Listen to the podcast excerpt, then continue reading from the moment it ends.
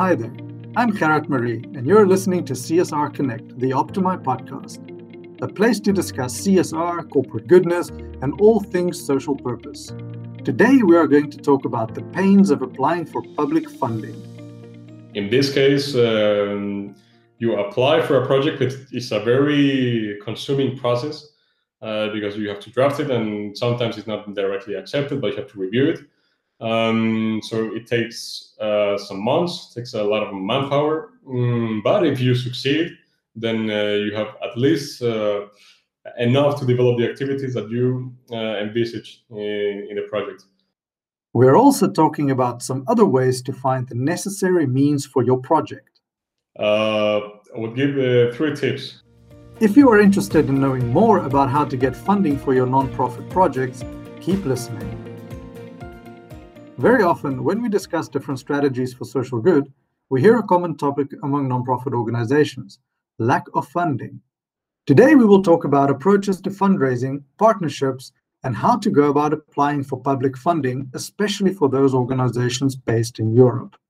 And to get some insight into this topic, we talked with Andres Salazar. He is the Communications and Project Officer at BeeLife European Beekeeping Coordination.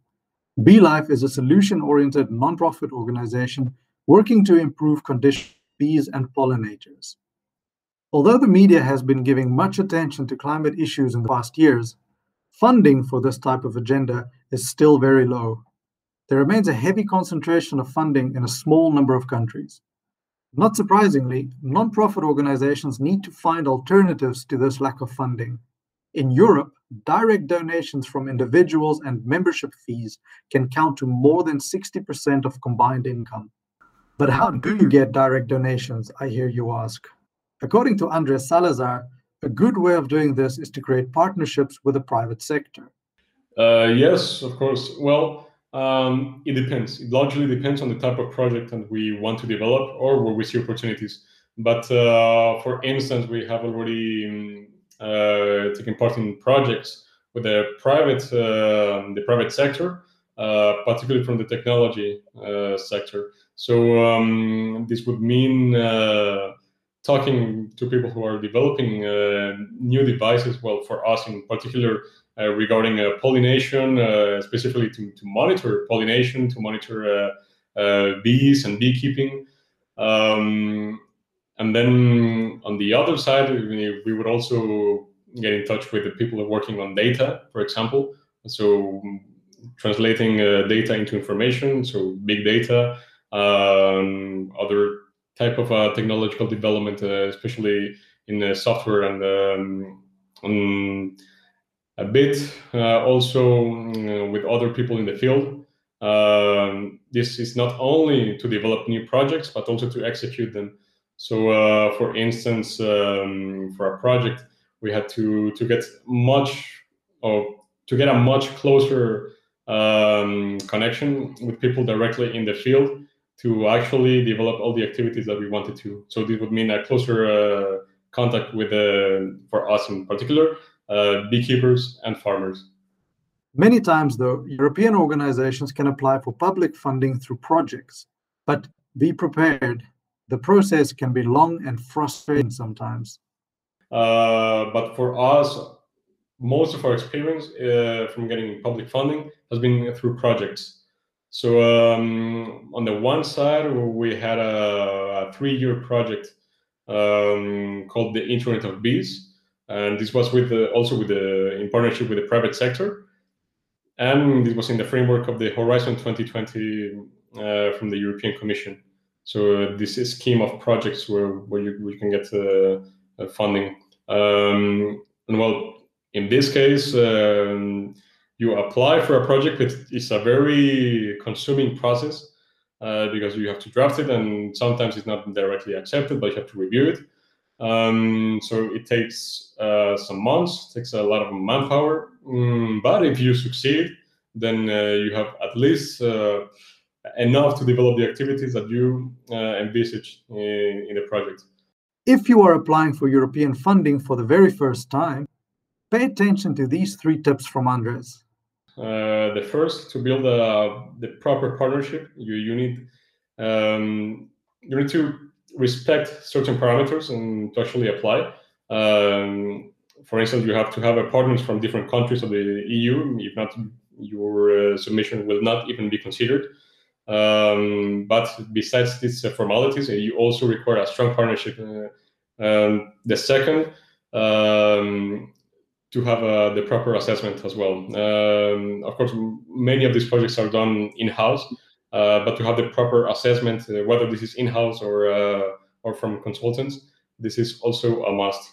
Um, the third one is patience. Uh, patience not only during the drafting process, but also to review it um, and to persist in it. Because uh, if your idea is worth uh, uh the public funding, then you should work to actually get it. And at least uh, this is what we believe for ourselves, and that's what we push ourselves into. Having the proper assessment is, according to Andres, one of the key things when applying for a project. And here is why. I would say that uh, there's a very interesting aspect in this, and it's the, the feasibility of the project. And this means uh, number wise, and to see that it's uh, financially feasible and that it's actually, it depends on the call. But uh, if, for example, it's something that it's uh, uh, aiming at creating new jobs in the future, you need to have a convincing numbers to prove that your project will actually lead to this new production of employees um, or even within the project itself. Uh, but this might be more of an engineering kind of things um, that you need to prove that it's actually feasible. If not, if it's something that uh, uh, you cannot convince the, the jury um, to invest, well, it, it's certainly not going to be funded. Another challenge for nonprofit organizations can be allocating the granted funding in the right project. And for that, you should think about the main goals your organization wants to accomplish.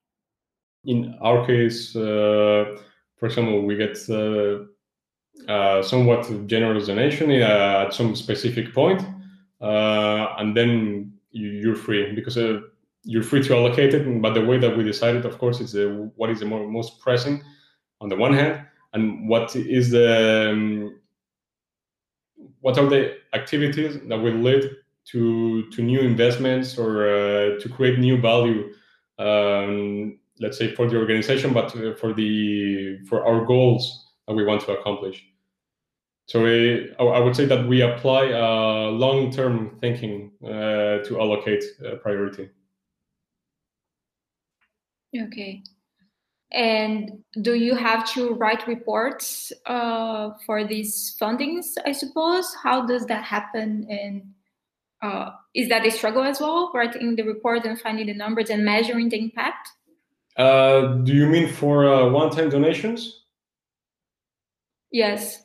No, for one-time donations, no. Uh, you can, and of course, I would say it's a uh, it's a good practice to keep uh, your donators informed, but it's not a must, especially depending on the type of donation that you received if it's, for example, a corporation that uh, donated a one-time fee, uh, well, you're, you're pretty much free to to do what you want with it. Also, because of because of a transparency and uh, for uh, independence purposes, you cannot be submitted to an external organization and then to, for them telling you how you will spend this money, unless it's something that you agree beforehand. Okay, and how but except for that, do you guys do an annual reporting or anything like that, or yeah, you usually don't do? It? Yes, we have an activity report, and uh, usually this is uh, directed at the the internal members of BeeLife. Um, so, as I was saying uh, earlier, we have a, a, community of associations that are members of BeeLife, and we are accountable more than anything to them. Okay. And then how what type of um, KPIs do you, you usually use for measuring the impact, the, the, the success of projects? Mm, we have different uh, objectives within different projects. Uh, so to give you an example, um, we work a lot on pesticide regulation and their impact on uh, bee health and pollinator health in general. So one of the KPIs would be: Did we manage to um, to have our uh, our proposals come across? Uh, how many? Well, this is more for advocacy, for instance. Uh, how many uh, MEPs accepted our proposals? Uh, members of the European Parliament accepted our proposals. Um, what is the um, the final text, the final legislative text uh, for this regulation, and will we see a, an impact from our work in this? So, um, for example, in in the previous years, we have been working on the common agricultural policy as well, and we were working heavily on on the legislative text to include something called a pollinator index, which is basically for authorities to use uh, pollinators to measure the impact that the, the policy has on the landscape and on the environment. Planning seems to be the key word when talking about strategies for non-profit organizations. But as we all know, many times things don't go according to plan. The pandemic, for example, has shifted plans worldwide when the pandemic started, we were actually mm, concluding activities on on a EU-funded project. Uh, so we had to adapt heavily, and uh, some things were well, they couldn't be done exactly as we planned them to, of course. But uh, that's uh, part of world history now. So what we had to do is to yeah accommodate and uh, depend uh, much more on digital resources um, which we are quite used to, but even more. Um, also, as you were saying, uh, for uh, events uh, and, and, meetings, well, this has also um, had a strong impact, not only because of the, the meeting itself, but also because of what happened surrounding the meeting.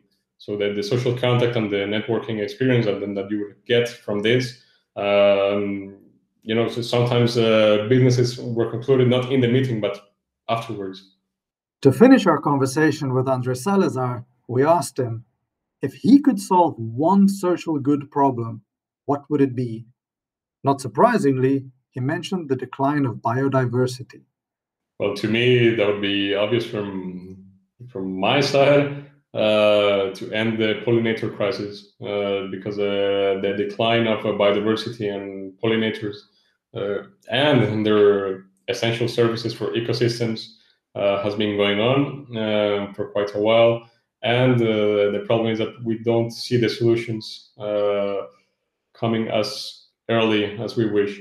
Um, so I would wish for that to be over with. It would be nice to have to work on something else besides uh, a problem, but rather to improve something.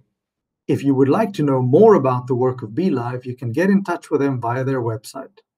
Uh, so if anybody is interested in our work and or is interested in pollinators in general, um, you can visit our website. It's uh, www.b, as in a b, dash life.eu. So b-life.eu. Uh, you can also ch- check our uh, social media.